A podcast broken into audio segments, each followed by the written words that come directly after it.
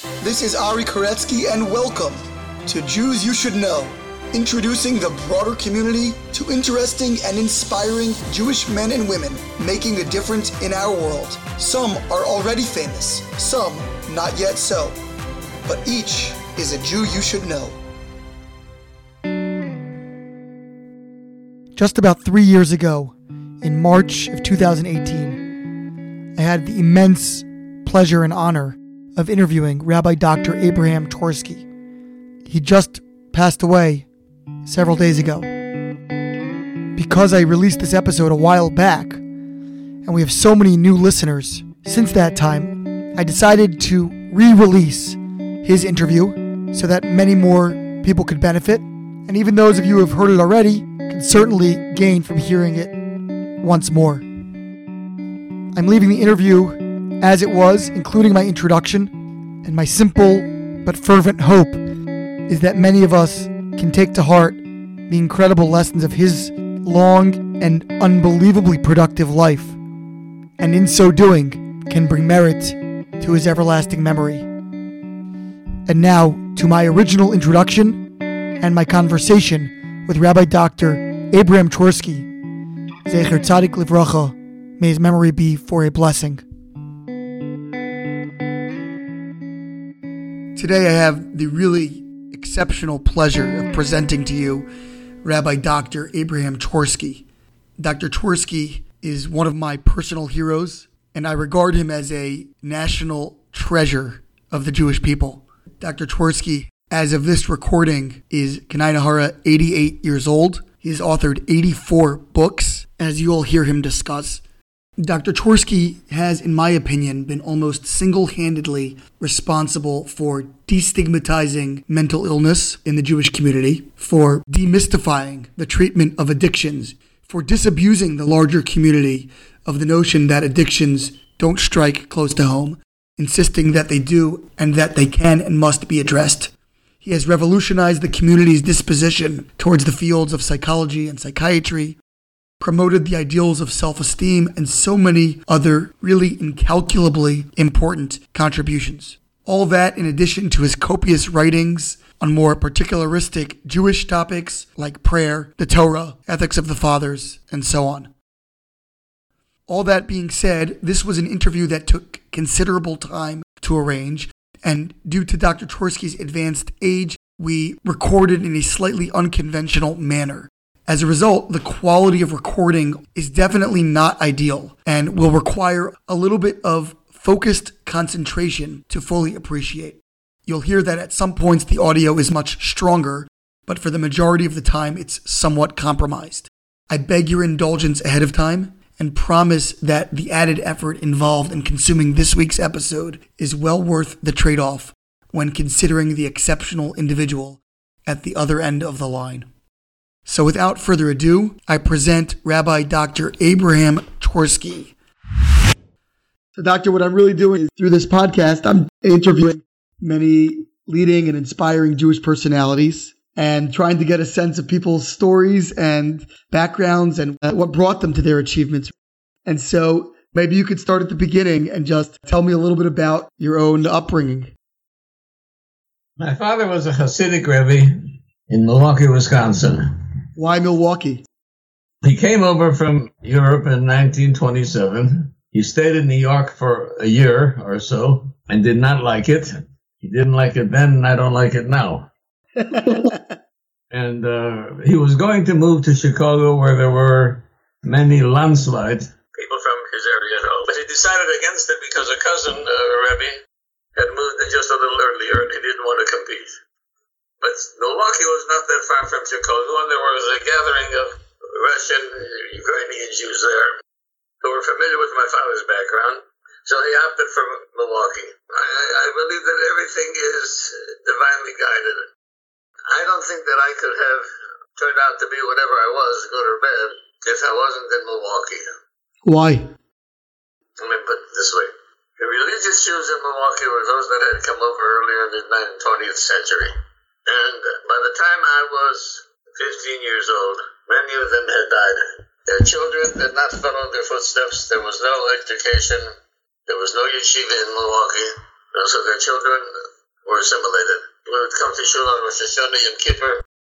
I went to public school. Because there was no other facility. There was no no cheder, no, no yeshiva.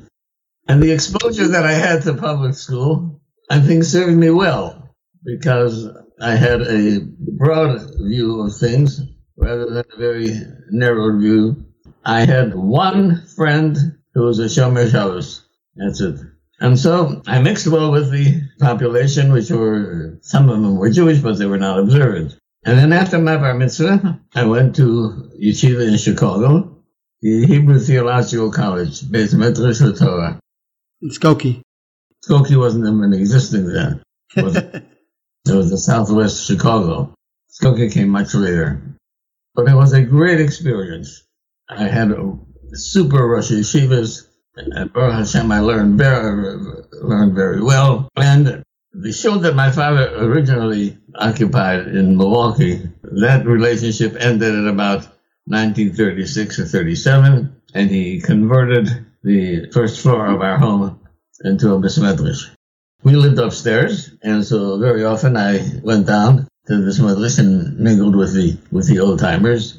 Several of them, the were Russians, were excellent chess players, and at age five or six or seven, I used to go down and watch them play. As a result of which, I developed a great skill in, in chess, and eventually nobody could beat me. So at age 10, I was a chess prodigy. Have you continued to play throughout your life? Today, anybody could beat me. Interesting story that's associated with chess, so I might as well tell it to you because it's one of my favorite stories. On Rosh Hashanah, there was a guest rabbi from Chicago who stayed with us. And Rosh Hashanah afternoon, Dad was resting. This rabbi said to me, You want to play chess? I said, It's Yontif. He says, What's wrong with playing chess on Yontif? Okay. I paid him and I beat him twice. The next night, which was the second night of Rosh Hashanah, the shamus comes over to me and he says, The Rebbe wants to see you in his study. Okay. So uh, I came in and my father was looking in the sefer and he didn't say anything to me, so I stood there until I was acknowledged. And afterwards, my father looked up at me and he said, You played chess on Rosh Hashanah? I said, Yes. The rabbi said, It's permissible. He didn't say a word. He just backed the door to the Sefer. And almost imperceptibly, but enough for me to notice, he shook his head. That was the reprimand I got. Understood. The rabbi wasn't wrong. The rabbi was saying, technically, legally, it's permissible. But his criticism was that Rosh not a day on which you play games. So I stood there and I waited. My father went back to study his Sefer. I can't leave until I'm dismissed. When dismissed means he says, Geh gesundheit, you know, go in good health. So I waited. And after a little while, my father finally looked up. This time he had the twinkle in his eye. He said, You beat him? I said, Yes, twice. Geh gesundheit. it's a favorite memory of mine and it's also a teaching in chinuch. You may have to reprimand someone, you may have to criticize a child, but try to make it so that he does not leave with a bad feeling. Because yes, I was I got the message, but my father was proud that I had to beat him twice. That's a beautiful story. It sounds like, you know, you were in public school. Where did you get your early Jewish education? Did your father study with you? Who took on that role? I had a Malamed. There was no school. I had a Malamed, and of course, I learned a great deal from my father. Uh, and then the bulk of the Jewish education came after my bar mitzvah and the yeshiva. And I did well in the yeshiva. I was not stupid, and, uh, uh, I accomplished a great deal. And my father, at this time, had moved, sold a house and had moved to the uh, newer section in town. It's the migration, the Jewish migration to cities. And it was clear that he wanted me to become rabbi after him, take the shul. My father was a non-professional psychologist, counselor, who had an intuitive grasp of people's problems. And his study was full of people consulting him from morning to night and sometimes well into the wee hours of the morning. And they sought his advice, they sought his counsel. and the advice and counsel he gave them was excellent. My father received a, looking for words that I've got, a commendation from the Wisconsin Judiciary for his work that he did. And it was known that when judges had a case that they found it difficult to handle, they would say, go to Rabbi Twersky. And that's what I saw when I grew up, that as a rabbi, what you do is not only rituals and Torah study, you also become an advisor and counselor. When I got smicha, it was in 1951. At that time, there had been a significant change because after World War II, psychiatry and psychology had a meteoric rise. And the result was that I realized people are not going to come to me for advice and counsel if they did to my father. They're going to go to the professional psychologist or psychiatrist. Why do you think that changed? I think that prior to World War II, psychiatry and psychology was an orphan in medicine. And after World War II, there was just a explosion of psychiatry and psychology. And everybody was a, psychoanalyst, and everybody and the others went to psychologists. But it became clear to me the people who consulted my father for guidance are not going to come to me. Well, what then is going to be my role as a rabbi? Doing rituals, officiating, bar mitzvahs, weddings, funerals, unveilings. But as far as what I felt should be the role of a rabbi, it wasn't happening. Furthermore, the generation in 1952, the old generation had died off, were not interested. They were uneducated yeshivas. There was no yeshivas for them. They were uneducated, uh, uninterested in adult education.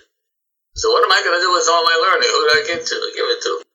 So I decided, look, I really wanted to do what my father was doing. I wanted to be the excellent counselor that people looked up to. But I'm not going to do it as a rabbi. So I looked up the facilities and uh, got into medical school, Marquette Medical School in Milwaukee, in order to become a psychiatrist. Was your father disappointed? Not a bit. Not a bit. He realized that that was the right thing to do. So I began my medical career. I was an assistant rabbi to my father for 10 years, but the last five years I was also part-time in medical school. And by 1960, I graduated medical school and I had had a year of internship in general medicine. I wanted to become a psychiatrist, so I applied to several places. And the best one that I thought was the best, and what really was, was uh, Pittsburgh, the uh, Western Psychiatric Institute, which was a Orthodox Freudian school. Freud was the gospel and you didn't dare show any distaste for Freud. You just accepted it. Of course, I was naive, and I said, okay, this is, this is it. And so I became very much appreciative of Freud, who indeed was a very great person, although he made many serious mistakes.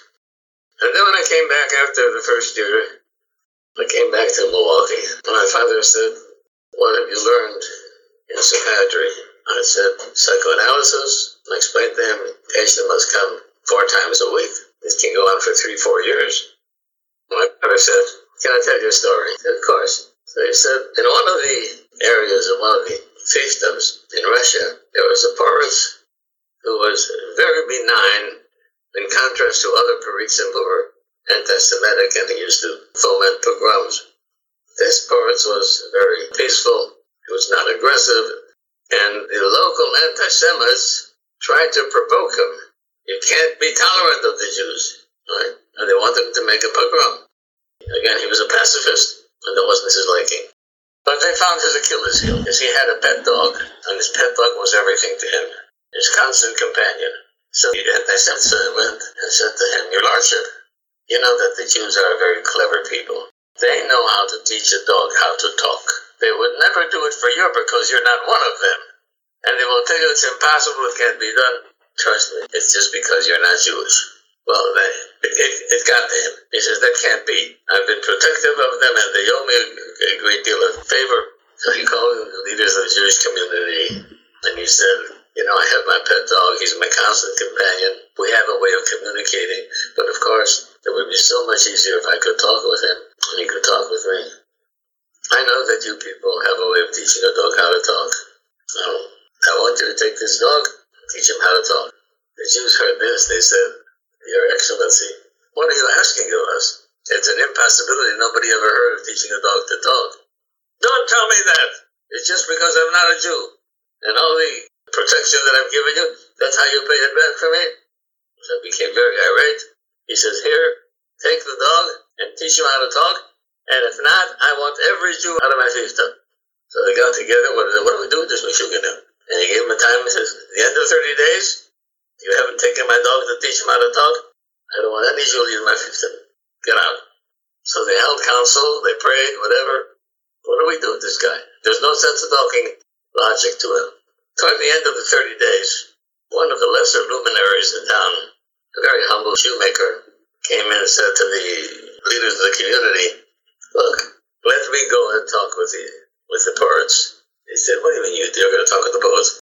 All the leading rabbis have talked with him, and you know, he is just completely resistant, and it's not logic. He's got to be so you can't do anything about it. He says, Look, you already loaded your wagons to leave the community. What is there to lose? Let me talk with him. Okay, go talk with him. So he goes to the palace, and about half hour later he comes out with the dog on the leash. And they said to him, What are you doing? What are you doing with that dog? He says, I told the poritz that I would teach the dog how to talk. So what are you, crazy?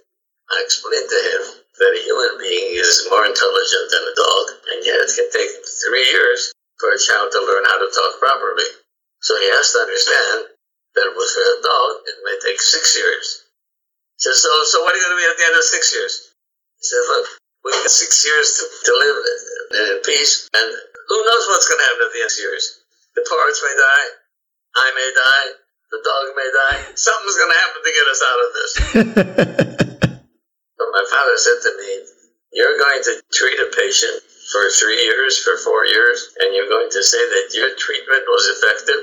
You know how many things that have happened during those three years that changed a person's life? he got married, he got divorced, he got a new job. He, oh, uh, at that time, he got to be a little bit suspicious of the, dogma of Freud. But anyway, I think I had a very, very pleasant experience with Western Psych, and uh, I became the fair-haired boy of the head of the department. And then I took two, two years at a state hospital. And at the end of those two years, I came back to the Psychiatric Institute because the uh, director had promised me that I would get on the staff. During the residency, I spent a two-month rotation at Pittsburgh St. Francis Hospital. That was a unique episode, a unique hospital. It was a 750 bed hospital, general hospital, of which 300 beds were psychiatric. Huh. With the tail wagging the dog. And I was there for two months the rotation. And I had to, no day, no night. I, I was on call all the time except for Shabbos. So the director says to me, you know, Abe, we owe a great debt of gratitude to St. Francis Hospital they're the only facility in town that has provided emergency psychiatric services. I want you to consider the position as clinical director. They have not been able to hold a clinical director. So I looked at him and I said, You really wanted to go with St. Francis? He says, Look, give it a try. Go meet with Sister Adele. She's the head of the hospital. And see what you can work out. Said, Okay, to, to, do, to do the boss a favor, I'll go. I have no intention of becoming clinical director of St. Francis Hospital. But I went and I met with Sister Adele. She was a very unusual person, very devoted, very caring for all her patients. And uh, in fact, I once said to the bishop, if you don't canonize Sister Adele, I'll lose respect for the church. But anyway, she sat with me and I told her sister, I am not the one for you. First of all, I know what it's like here. I was here for two months. You need somebody who's available 724. I'm not available 724. Like Friday afternoon, my telephone is shut down. She said, Dr. Twersky, we would never think of calling you on your Sabbath. And I said, this is July now, and I had planned to go to Israel for two months. She said, I waited for so long, we'll wait longer. So I told her, let me think it over. She walked me to the door, and she said, Dr. Twersky, I know that you're going to come on our staff because the Holy Ghost sent you to us. How do you deal with that? so I took the position with the intention I'll give it a trial for a year. I ended up 20 years. Wow. And I did some wonders at St. Francis. I uh, brought in a psychiatric training program. At that time, there was no psychiatric residencies unless you were affiliated with a university, and we were not affiliated, and yet I got the residency. So this was a, a stroke of luck.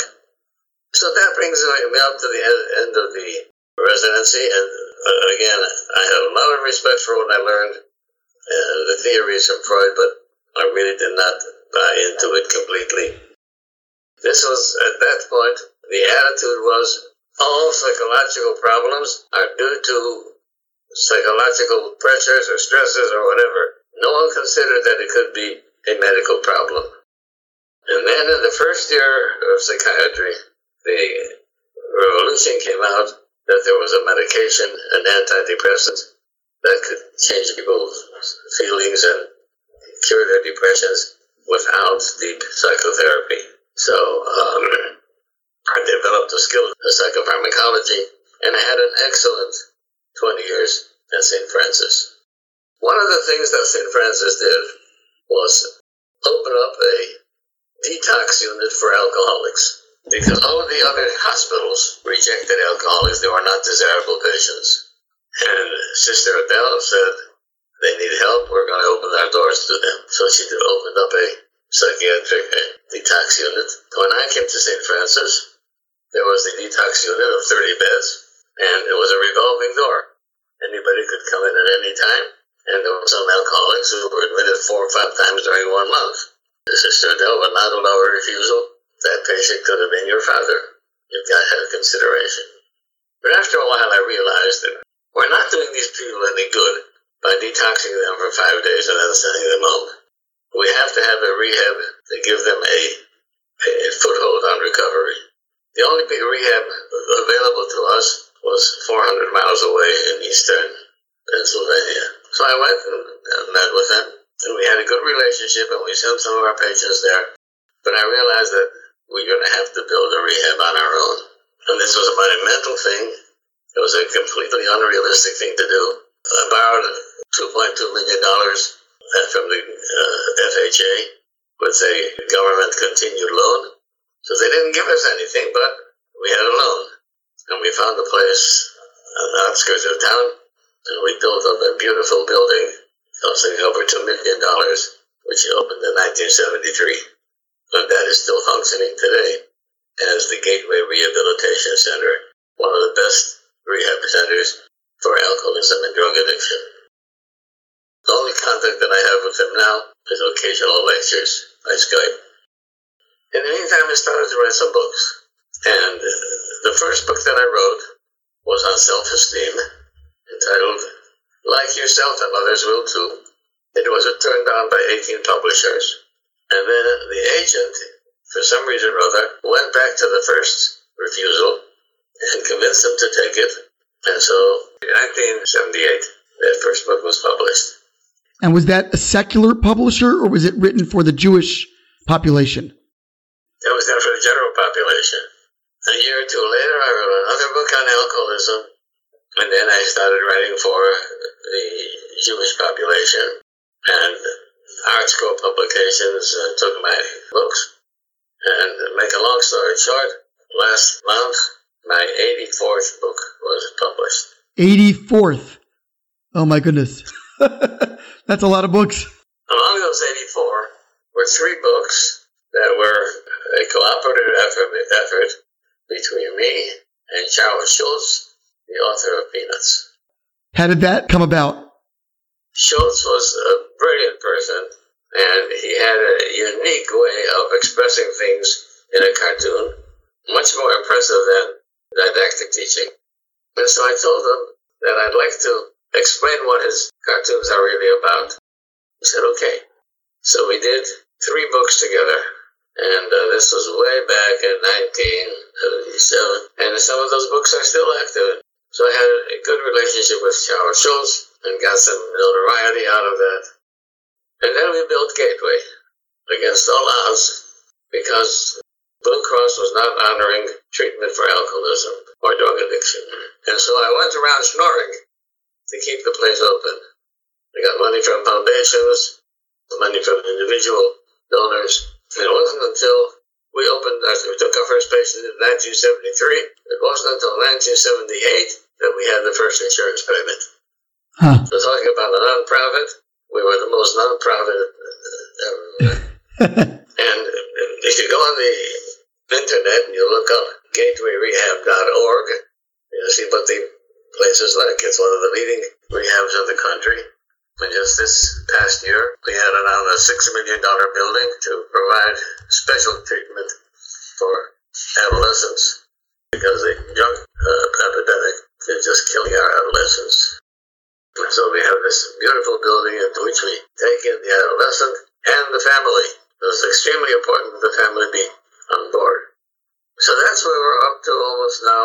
Stayed uh, as medical director of St. Francis for 20 years. During the latter part of the 20 years, I was the medical director of Gateway Rehab Center. I don't try to remember when I finished that, but it was probably around 1980 something, 1990, that uh, I retired from active role. I always played a significant role in the running of the uh, institute until I became really disabled and couldn't do it anymore. Why did you get into writing? What inspired you to start writing, and especially for the Jewish community? What inspired us not to write symphonies? What inspires anybody to, any artist to, it's like a mother who, nursing mother, who wants to give of her milk to the baby, and if she can't do it, she's in pain. And so once I started writing, especially after my first two books were well received in the general population, and then ArtScroll, it was great. I published some very interesting books, very heavily influenced by my work in psychology and psychiatry. For example, recovery programs for alcoholism are essentially based on the 12 steps, 12 step programs of Alcoholics Anonymous. I found that the 12 steps of Alcoholics Anonymous, which were developed by Bill Wilson, who was not Jewish, developed them in 1936, are word for word what we would have done had we developed the program based on the uh, Jewish ethics and Jewish principles and Jewish philosophy. So, you know, once you have a success and you get one book written, it grabs you. You want to do more and more. And then I had the four books with Charles Schulz, which some of them are still sold. Uh, still, uh, they're still being uh, sold. And one of the best ones was When Do the Good Things Start? It's still available on Amazon and stores. And there's nothing like success to stimulate you to write more. Did you feel that when you were writing for the Jewish community that there was a lack of awareness in the community about mental health issues and that you were providing something really necessary in elevating the awareness in the community about mental health issues? Say that there was not much in mental health issues at the beginning. There was total denial. You can't have a Jewish alcoholic. They don't exist. Shikars are good. And I began to admit one after another Jewish alcoholics. And then the drug problem hit like crazy. A lot of Jewish kids got up with the drugs and uh, lethal consequences. I mean, the, the statistics are out about how many Jewish kids die from suicide accidental suicide, maybe die off of overdose of drugs. But the community wouldn't hear me. And I just kept on battering and battering to make them listen. And eventually it broke through the denial. There still is denial, even after all the progress we've made. And there's denial among the medical profession. As an example, I visited the hospital where I interned, and I met one of the residents there, and I said, Do you have any interesting cases? So he held the chart in his hand. Uh, we're doing a workup on this woman. So I said, Can I see the chart once? So I looked at the chart and I said, Did you ever ask her how she drinks? I think she's alcoholic. He said, She may have a occult cancer. I got to give her the benefit of the doubt. I said, You mean having cancer is the benefit of the doubt compared to alcoholism? But that was some of the medical profession. And so it took a lot of effort to educate the medical profession. So it's been an exciting career. Sometimes I think if I had to do it all over again, what would I do? exactly what I did. Not one iota difference. That's a wonderful feeling, I would imagine. A sense of satisfaction. Besides the books that you wrote on psychology and mental health issues, you wrote quite a few Jewish commentaries, right? Books on prayer and on the Torah and so forth, which I use frequently myself, by the way, and greatly enjoy and appreciate. So thank you. What inspired those kinds of writings, which were really different than your professional related books? Look, there's a great deal of knowledge in Torah, and unfortunately, there are Torah students and uh, professionals, professional teachers, who are you not fully aware of how the Torah can impact a person's life. And so I used to teach about that also when I had a chance to be invited to uh, places for scholars and residents. So I, I, I enjoyed it, and uh, the only thing that I don't enjoy is paying the price of reaching an old age. Have you found there's a lot of confluence between Judaism and psychology? It sounds like you're a strong believer that the 12 step program is not only compatible, but in many ways syncopatic with Jewish values. What about the 12 steps and what about Judaism makes you feel that way, that, that there's such a close or overlapping relationship?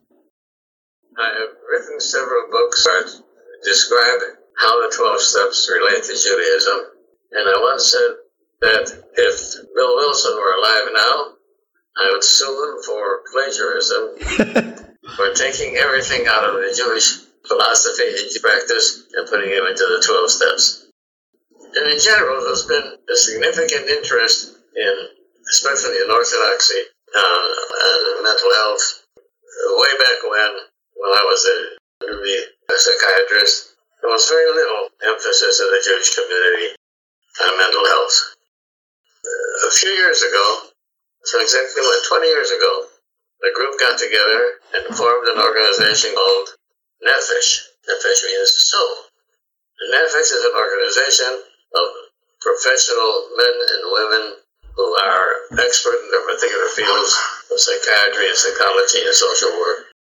I don't know what the census is now. I think they have over 400 members. That never used to be. So there's been some significant change. And there's been some significant change.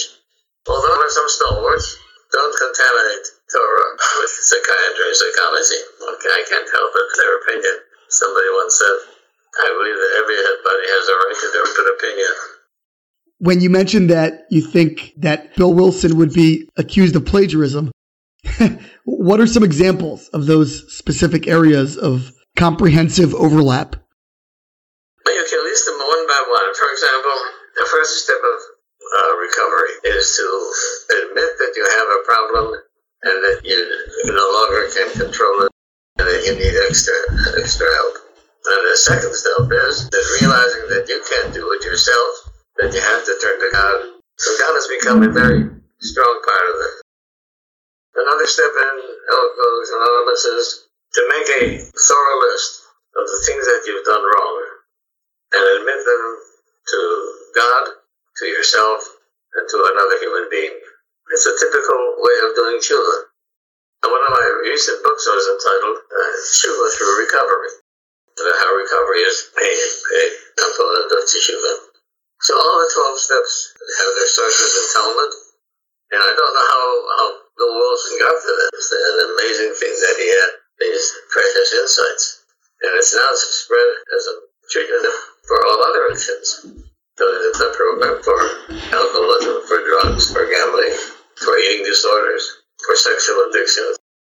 And the number of groups that have proliferated across the across the globe, millions of people are involved in the recovery program. Do you have a uh, a favorite book that you've written? Several favorite ones. One of the first books that I wrote for the Jewish community was entitled Generation to Generation, which is the traditions that have been handed down, been very well received, still available. And one day I was uh, approached by a alcoholic woman, a Jewish alcoholic woman, and she said, Dr. Twersky, Isn't there any spirituality in Judaism? I said, What? She says, How come there's no Jewish books on spirituality? The only books that have spirituality are written by Catholic priests. I said, Okay, I'll try and remedy that. So the first book that I wrote was entitled Living Each Day. And it's based on the idea of one day at a time. That's been uh, in print now for maybe 20 years. It's very good. Generation to generation is about things that you've learned that you pass down to your children? Yes, it's essentially my father's home and what went on in my father's home. It's beautiful. What was the Hasidic roots of your of father? My father's son, origin was from a Russian Hasidic group of Chernobyl, which all the later ramifications and derivatives. And my mother was a Halberstam, so she had the Polish and Hungarian Hasidic thing. Those were the two main forces of Hasidism.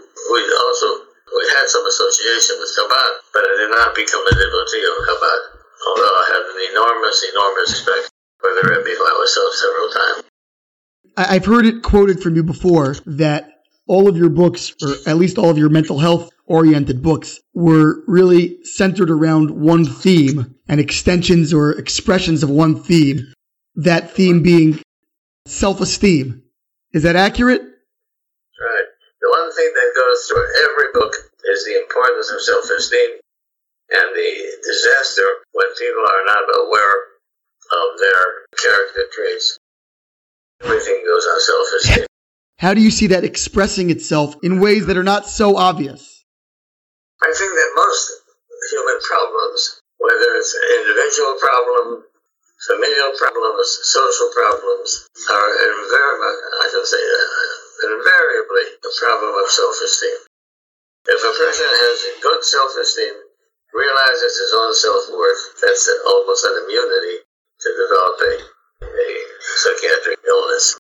Now, of course, there are psychiatric illnesses that have very little to do with psychology because they are mental, and chemically oriented problems, and those have to be treated uh, chemically. So we have a good stock of antidepressants, which, if used and used properly, can help a person overcome overcome depression. Certainly, it seems like you believe that the notion of strong self esteem is not at all incompatible with notions of sublimation to a higher authority and the sense that we cannot achieve or find healing, recovery without that help. Some of the great Musar authorities said that some people believe that humility involves devaluing oneself. And they said anybody who is not aware of his potentials and what he can accomplish is not humble, he's a fool. And so we have to realize that humility is, and I said, but the Torah says that the most humble person ever walked on the earth was Moses. And yet Moses was well aware of his extraordinary skills. We have a, a bunch of defenses, psychological defenses. Uh, they kick in automatically, uh, but that doesn't mean that they're all good. The individual who denies his abilities and thinks poorly of himself is apt to have significant problem relating to the father, mother, the husband or wife. Because in order to have a good relationship, one has to have a good feeling about oneself. Now, that does not mean what we refer to as gaiva or egocentricity. Not at all. So, if we know our true value and have a great deal of self respect, confidence in ourselves, we may need help, but essentially can overcome all the challenges. You mentioned earlier that if you had to change anything about your career, your life, you wouldn't, which is a wonderful posture to be able to assume. What are you proudest of in this illustrious and, and long career that you've had? I think that I, it's probably a close. The emphasis on self-esteem is part of important mental health and the realization of how much addiction occurs in our lives. Alcohol and drugs, gambling, food, sexual addictions. I just, uh, and there are addictions that we haven't even identified. And I think that if we could uh, get a, truly get a hand of that, I think all of our lives could be happier. Dr. Twersky, just in closing, tell our listeners what you're up to now. You're living in Jerusalem, I understand? Yes. How long have you been there? Almost two years. Wonderful. Are you uh, still writing? What are you doing to fill your days? Well, my writing has been limited significantly because uh, probably as a side effect of medications, I developed a severe hand tremor. Hey. So I can't even type. But thank God that's improving. And again, my memory used to be very sharp, but uh, at 88, that's deteriorating. And it's very difficult to write without good memory. And, and, and have to run and look everything up. And, uh, but nevertheless, I hope I'll be able to turn it around. Dr. Twersky, I cannot thank you enough for your time. And I want to wish you many more years of good health. You're up to 84 books, and I think we need another four to match your current age. And God willing, many more from there, because I know that the Jewish world and the world at large has been immeasurably enriched by them and will continue to be so, God willing, for many years to come. So thank you so, so much. This has been Ari Koretzky on Jews You Should Know. Please visit us at JewsYouShouldKnow.com and subscribe at iTunes, Stitcher, or wherever you consume podcasts. Find us on social media at Jews You Should Know. If you'd like to become a supporter of this podcast, we would greatly appreciate that, and you can do so by visiting patreon.com. That's P-A-T-R-E-O-N dot com slash Jews You Should Know. Finally, if you have enjoyed this podcast, please leave us a review so that we can continue to grow and introduce many more people to Jews you should know.